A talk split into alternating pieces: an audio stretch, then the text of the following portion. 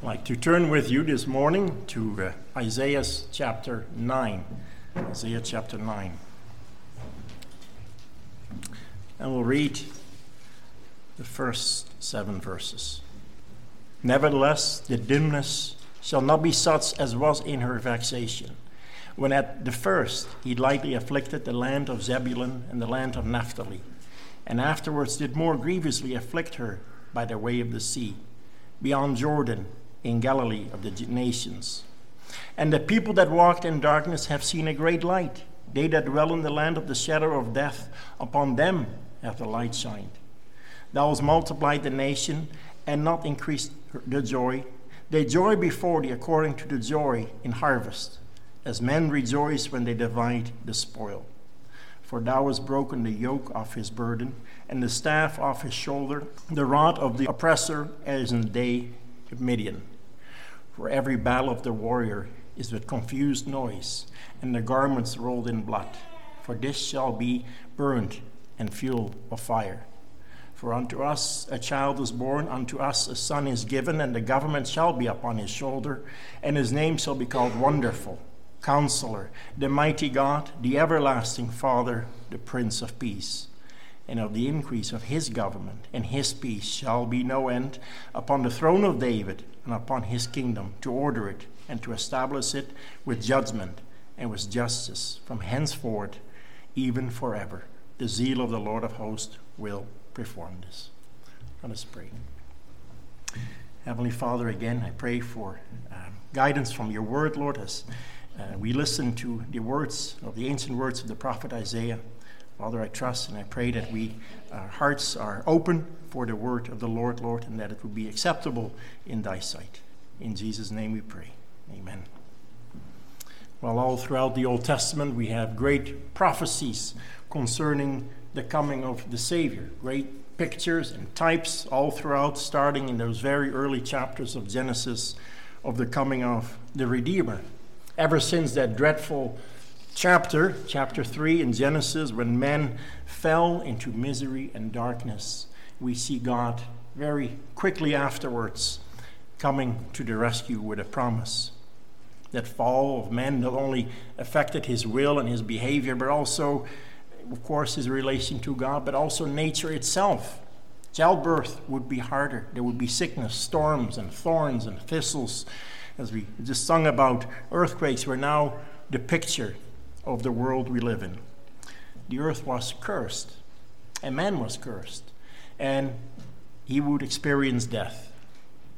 The walk with the Lord in the cool of the garden that Adam and Eve enjoyed in the beginning was now marred by a sinful nature. They were hiding from his presence. We see this evidence of darkness very shortly in the, in the life of the, the patriarchs. Our first parents, their children, we see murder and all these things all the way until today, I'm sure, in our lives. Perhaps you noticed it this morning when you're with your family unwrapping gifts, noticing your family, or maybe on the way to church here, our sinful nature comes to the surface. But long before that symbol of the curse, those thorns, the, the crown of thorns was pressed on the head of our blessed Savior, a coming Savior was promised to Adam and Eve. And that this is our wonderful God that gives and is merciful. And this morning I would like to look at probably one of the most familiar prophecies concerning the Savior in the book of Isaiah. Isaiah sometimes is called the evangelist of the Old Testament. He gives the most clear and beautiful pictures of the work and the person of the Lord Jesus. Isaiah, Isaiah speaks about Emmanuel, God with us. The sign of a virgin shall conceive. He speaks of the wonderful attributes of Christ in, in this chapter here. He speaks most clearly about the suffering Savior, his justifying work in Isaiah 53 are precisely laid out. He speaks about the light of the world in whom the Gentiles, the nations, we sung that this morning, the desire of nations would come.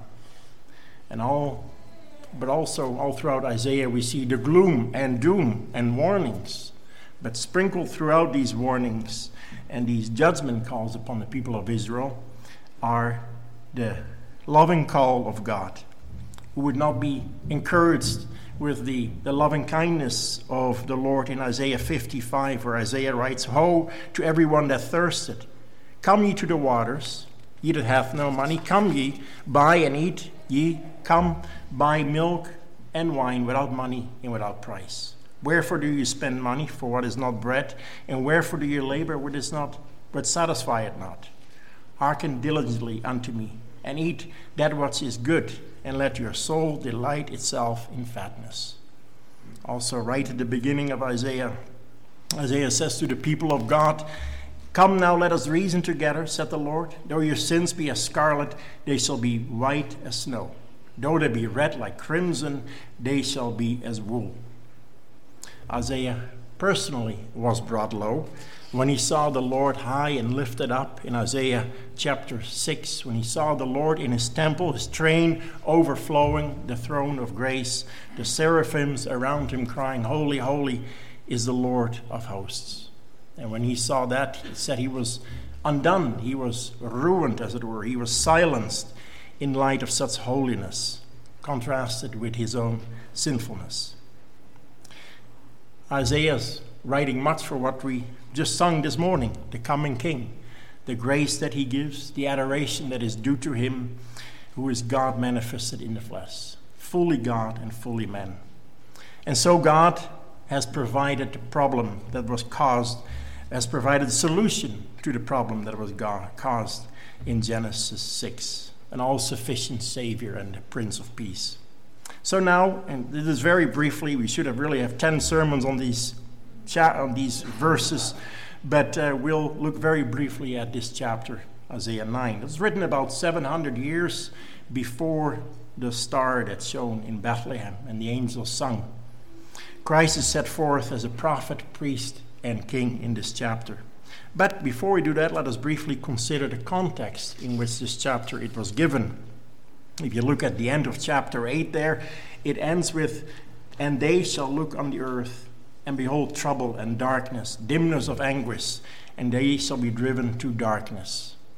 If you look in chapter 7 and chapter 8, uh, it speaks about uh, King Ahaz and God's dealing with this king. He was extraordinarily wicked, actually. But um, he, and he refused to listen to God. He sought counsel from others in spite of promises given. Judah was being attacked by the northern tribes together with Syria against Judah. And uh, they sought to go to war against Jerusalem. Find that in chapter 7. anyway, it caused much warn, or worry and fear amongst the people of Judah and King Ahaz. But instead of seeking the Lord, he sought his alliance with the king of Assyria. Isaiah was sent to him. He told him, Don't worry, these are just burning sticks for a while. They'll be dealt with. Trust the Lord. Be quiet. Don't plan your own devices. But if you don't listen to me, you shall not stand, Isaiah had told him. God in mercy told Isaiah, You can ask me for a sign. And he would not. He said, No, I won't do that. I won't tempt the Lord. He figured it was temptation. And the Lord gave him a sign the virgin birth. Therefore, the Lord himself give you a sign. Behold, a virgin shall conceive and bear a son, and shall call his name Emmanuel. So here we see the great promise given to an unbelieving king, which is again repeated in Matthew chapter 1 and 21 and onwards.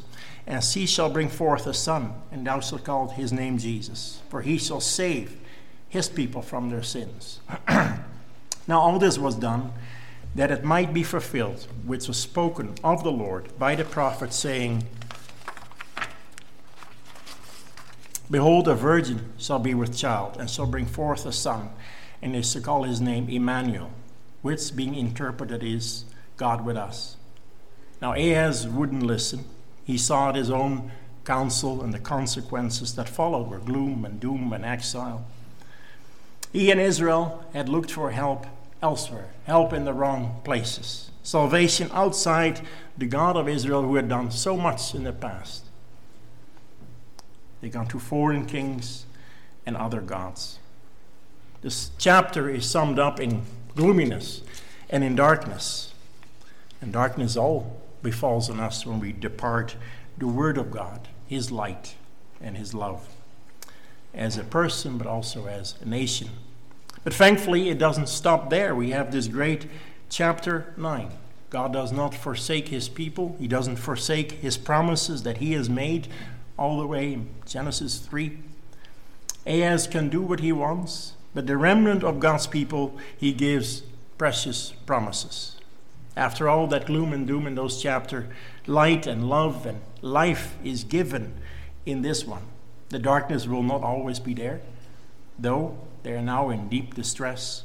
It will not be their final lot for the people of Israel.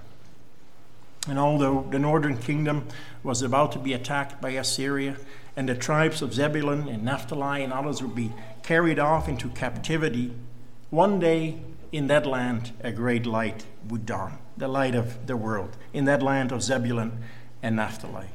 It was an area where there was a lot of mixture of half Jews, many Gentiles lived there. It was despised by the rest of the Jews.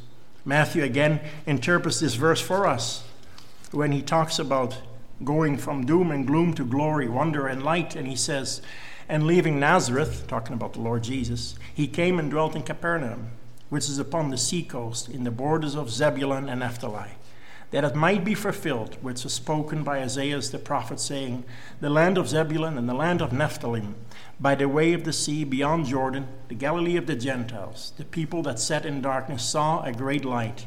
To them which sat in the region of the shadow of death, light has sprung up. And from that time, Jesus began to preach and to say, Repent, for the kingdom of heaven is at hand. In this place of great misery, a great light would come. The one in whom is no darkness at all, the one that we need so badly as well. And from chapter 2 to verse 5, we have a great picture drawn out for us what this great light will do, what it will accomplish, what it will change, and what it would bring. And even though when Isaiah wrote this, these people had not seen yet this light, he is so certain of the occurrence that he describes it very vividly as though it already has happened. Verse 2 The people that walked in darkness have seen a great light. John Calvin writes about this. He speaks of future events in the past tense and so brings before them the immediate view of the people that in the destruction of the city and their captivity, in what appear to be their utter destruction, they may behold the light of God. When all is helpless and hopeless, Isaiah, by God's Spirit, shoots up a blazing word of hope, like a great firework display of hope light and glory. And here we see the mighty mercy of God concerning the Son foretold. Now, perhaps the state of this previous chapter is your state this morning. It's your condition of darkness, of sin, ignorance of the Christ of God. You're like King Ahaz, ignoring his word, solving your problems by human inventions, and not laying hold of the greatest gift that we sung about this morning Emmanuel, God with us. In the midst of all the glitter and the festivities of the season, deep down, you know, you're outside of Christ. There's darkness. And all earthly gift, hobbies, work, whatever it may be, falls short of solving your problem the sin that is between you and a thrice holy God. Yet in these verses, these first seven verses, we see a great reversal. As a result of this light coming into the scene, this, these two tribes here, we, where there was darkness and sin, calamity and death, ignorance of God and sin, we see deliverance. We see light. We see knowledge and peace and victory towards eternity by the incarnation of the Son of God. In verse 2, when speaking of the shadow of death and darkness, yes, indeed, the invasion would happen, people would be carried off. And but Isaiah yet is speaking about a deeper problem here. The problem that sin brings to us and the condition of fallen men. That picture of the bondage that Egypt had in, in Israel is often used throughout Scripture the bondage of sin, being captivated by it and darkened by it. Yet, from verses 3 to 5, the prophet uses and gives us pictures of victory, of triumph, and of great success. He speaks in verse 3 about the nation being enlarged through the ministry of this light that is about to come. He doesn't hasn't told us yet who it is, but of course we know. But through this Savior, the nations would be brought into true Israel. Simeon in the temple, when he was holding the Savior, said, This is the light to lighten the Gentiles and the glory of thy people Israel. He was holding the glory of God, God manifested in the flesh in his hands, in his arms. He knew this was the one that uh, Abraham had been promised to, that all the nations of the earth would be blessed in, and Abraham would be a great nation. The Lord Jesus spoke of other sheep that he had that would be brought into the fold, and there would be one shepherd. Israel, through this man, is about to be enlarged. Now, the nations, all the tribes and people and tongues, as we read in Revelation, are brought to the Savior, to this child that has been given. A universal joy comes from him.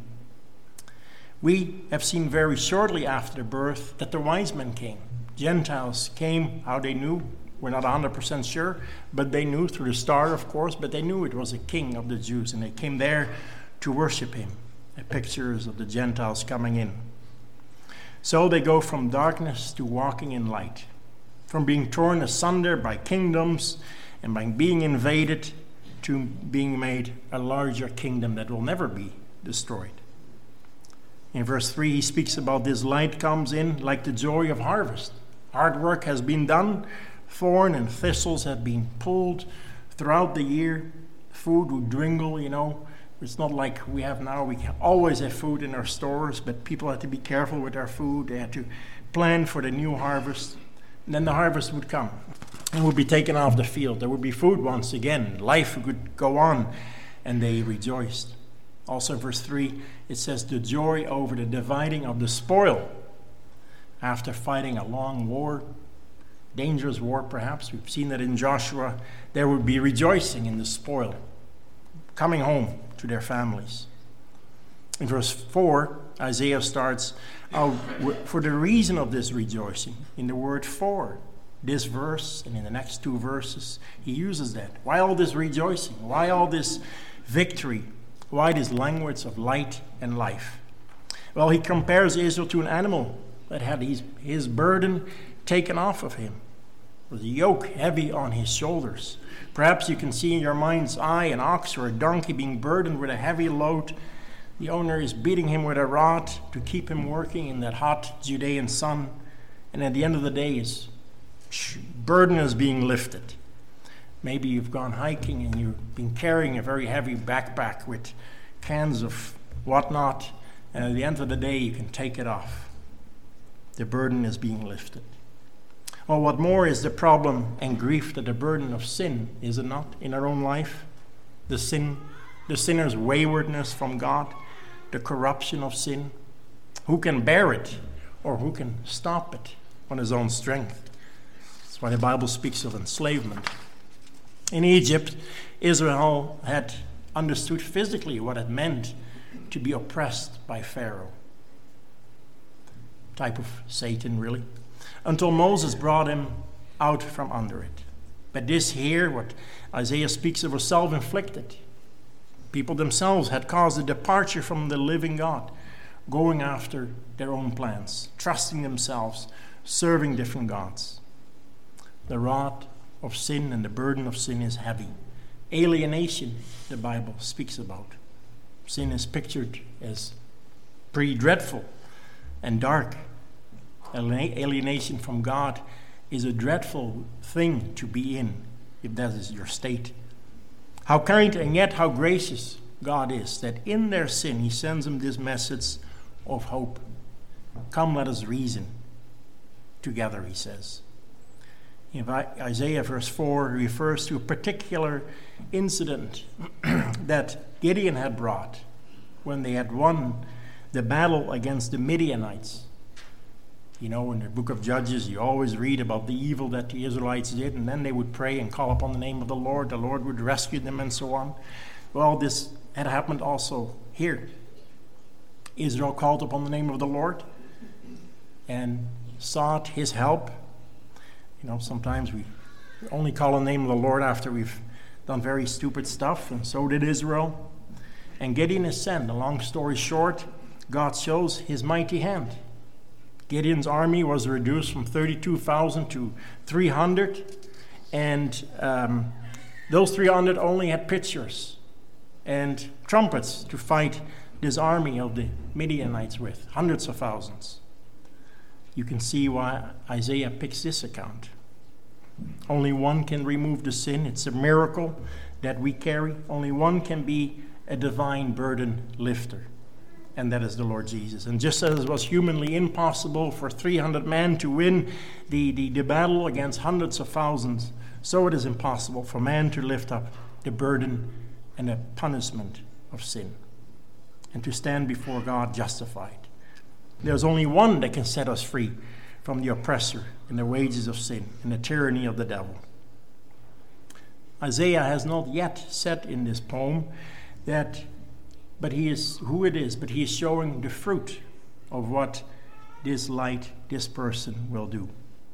In verse 5, it's a bit of a difficult verse, but he gives the sense that the garments of those beaten enemies are now being used for the fuel of the fire. Weapons of warfare are burned, are no longer needed.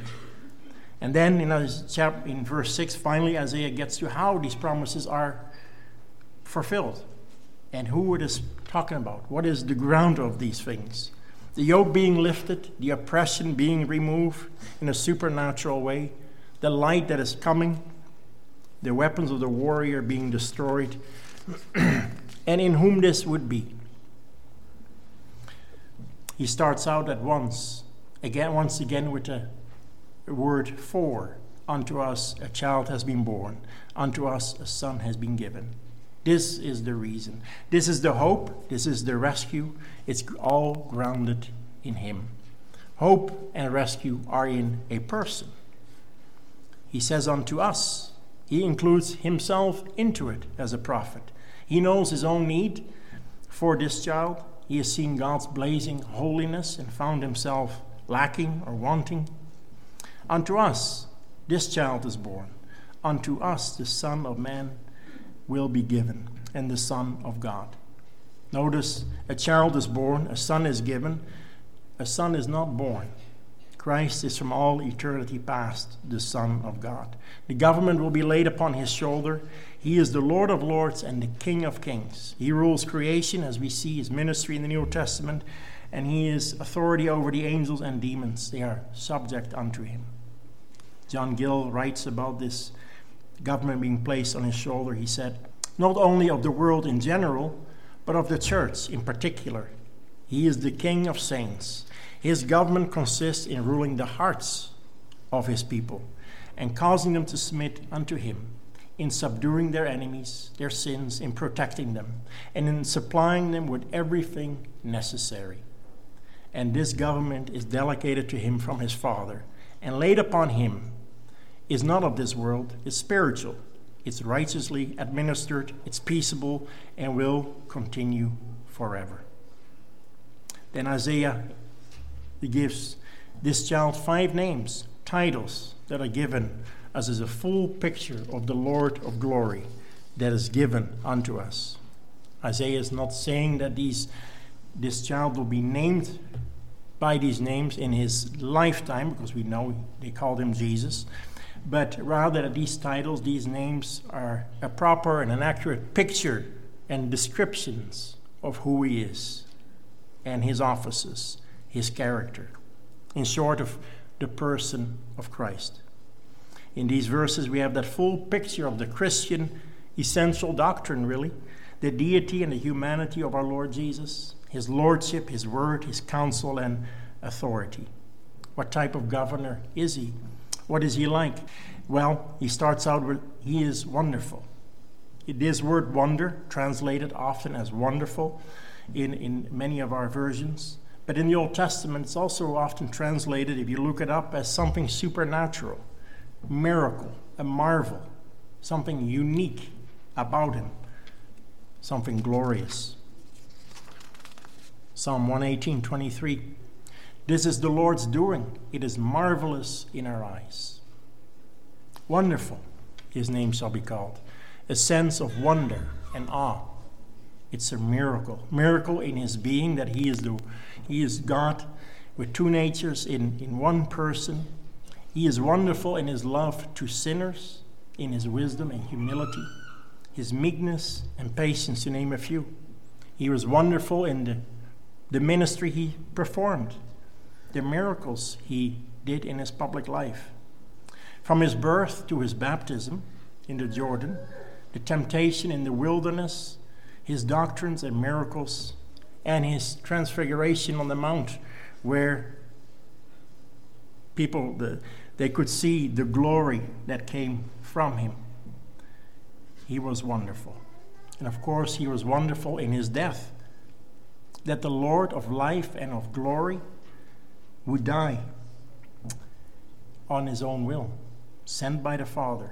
And that for sinners, even the chief of sinners, Paul spoke. And that he, in that way, he would procure life for those that trust in him and abolish death. Destroy him that had the power of it, being the devil to obtain that eternal life. Indeed, he is wonderful. This is he who is set forth as being given unto us. Have you considered that here this morning? Do you have received this wonderful gift? Have you plunged the depth of all that the Savior is for us? When Manoah and his wife were visited by the angel concerning the birth of Samson, it was a Christophany, and appearance of Christ as an angel of the Lord, they asked him, they asked the angel the name. And he said, Why dost thou ask after my name, seeing it is secret? It's the same word translated wonderful. It is a miracle. The babe in the manger is dependent on Mary as he grows. He's being fed from his mother's breast, yet he is her creator and sustainer. It is a wonder, isn't it? He's the counselor. Our first parents listed, listened to the counsel of Satan. It was a counsel, counsel of death and destruction, sin and darkness. We still feel it today. So God Himself, the Word manifested in the flesh, came to counsel us back to Him, to bring us back in the fold. And, and unlike the serpent, the counsel that he has is the word of life. What did even his enemies say? No man ever spoke like this. He belongs to that eternal cabinet of the council in heaven, and all wisdom comes from him. Paul asks in Romans rhetorically, who has been his counselor? He is the counselor that never needed any counsel. Peter when he spoke about all that the Lord had said, he said, You only have the words of eternal life. Paul, when he spoke about the riches of Christ, said, In whom are hid all the treasures of wisdom and knowledge. Christ is the great treasury of divine riches. We heard that yesterday in Paul's sermon. And there is nothing apart from him that can be alongside of him. No one can add anything to him. Everything is hidden in Him. And all these treasures are accessible to the believer. Where does your counsel come from this morning? Where does your counselor reside? Where is he at?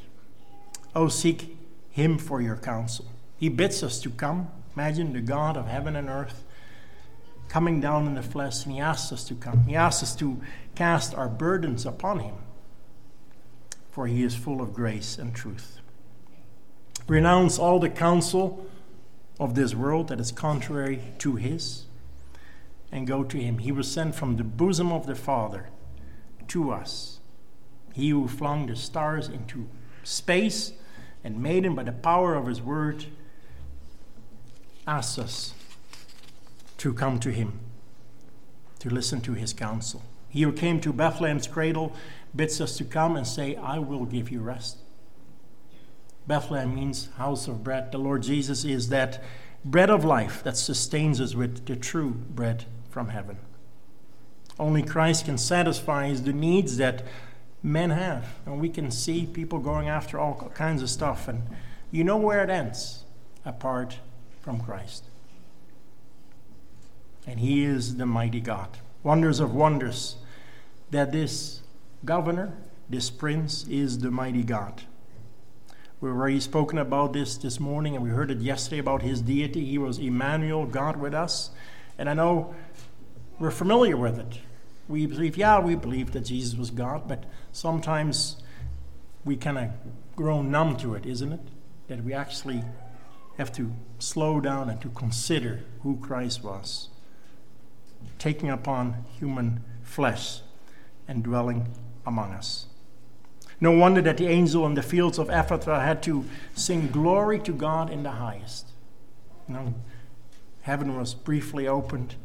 The angels sung glory to God, and on earth peace towards men.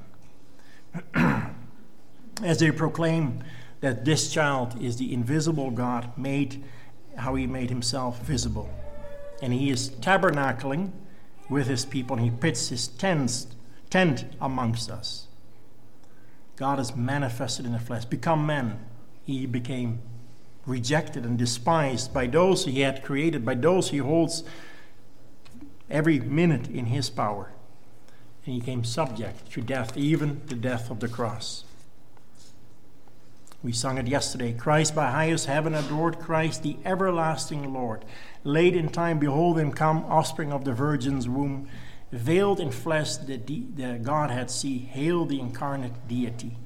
Pleased with us in flesh to dwell, Jesus our Emmanuel. Doesn't that give you hope?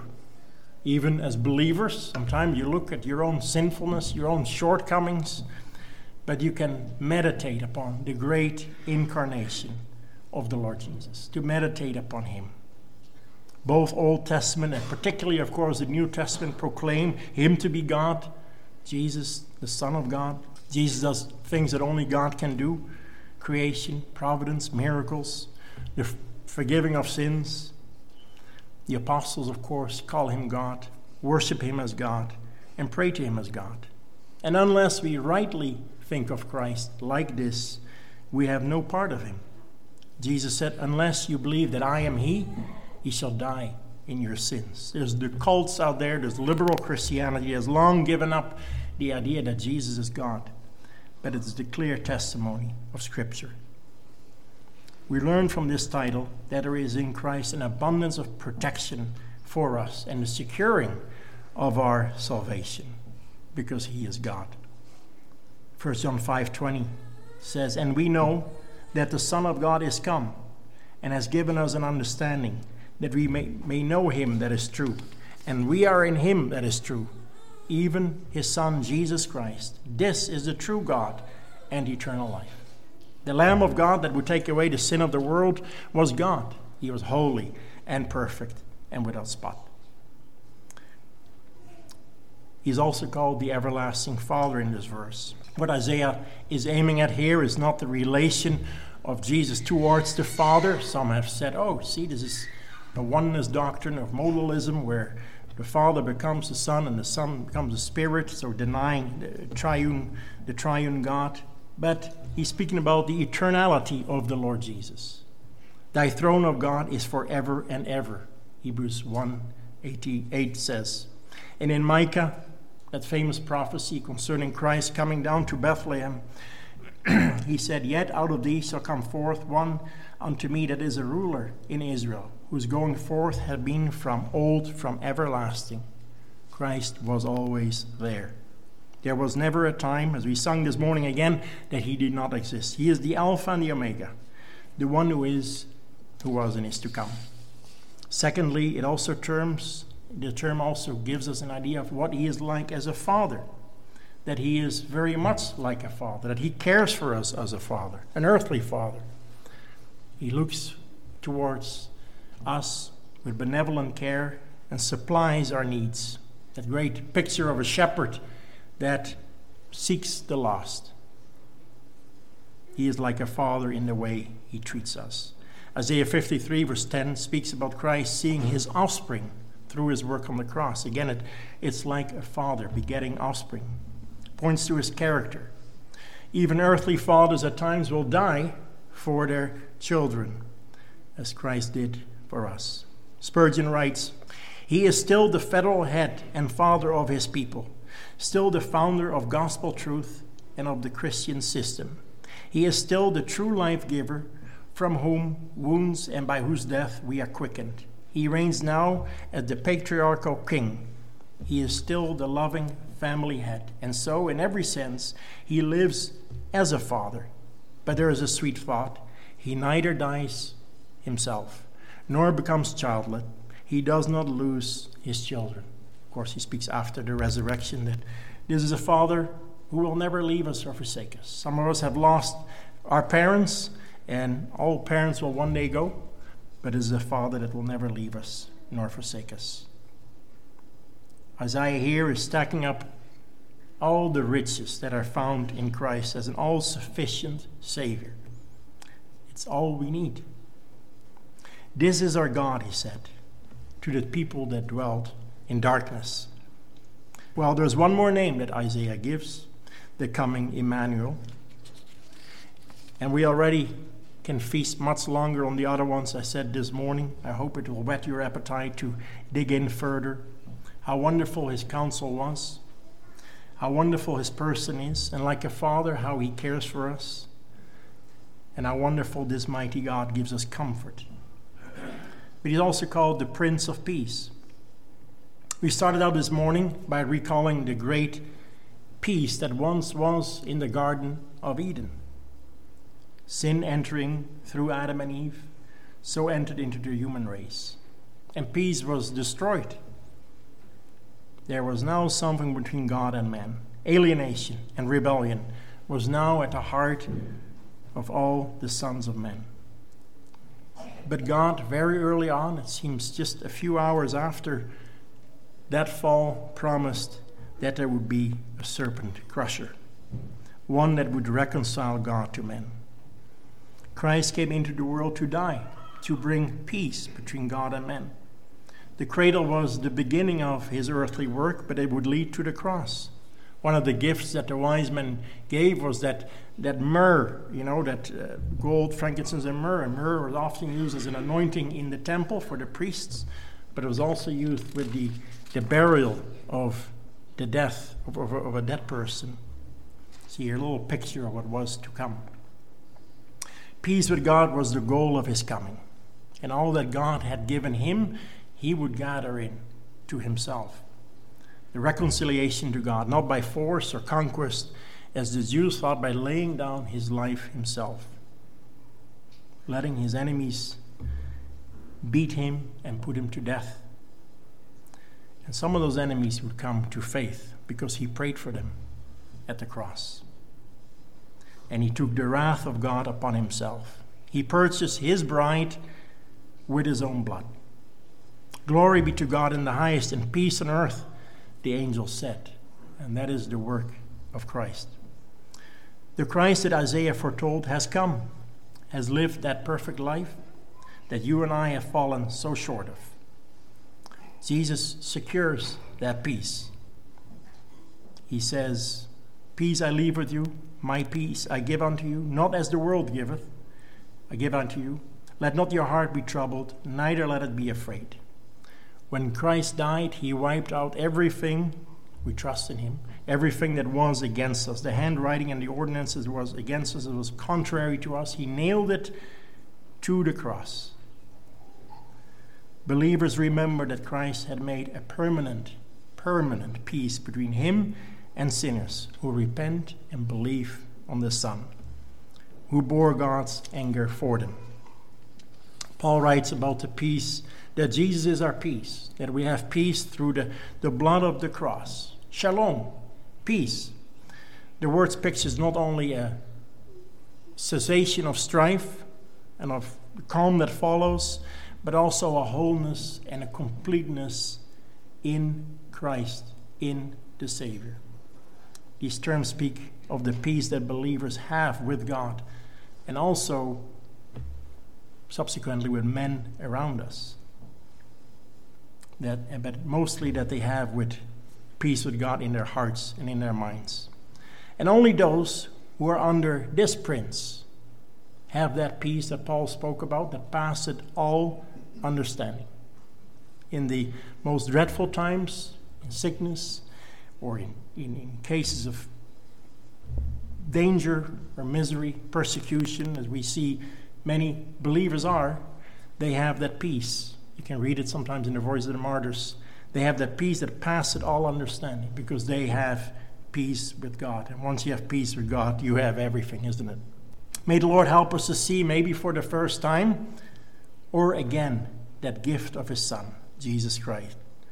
And for believers to learn to dwell on Christ and to plunge into the riches that He gives by faith.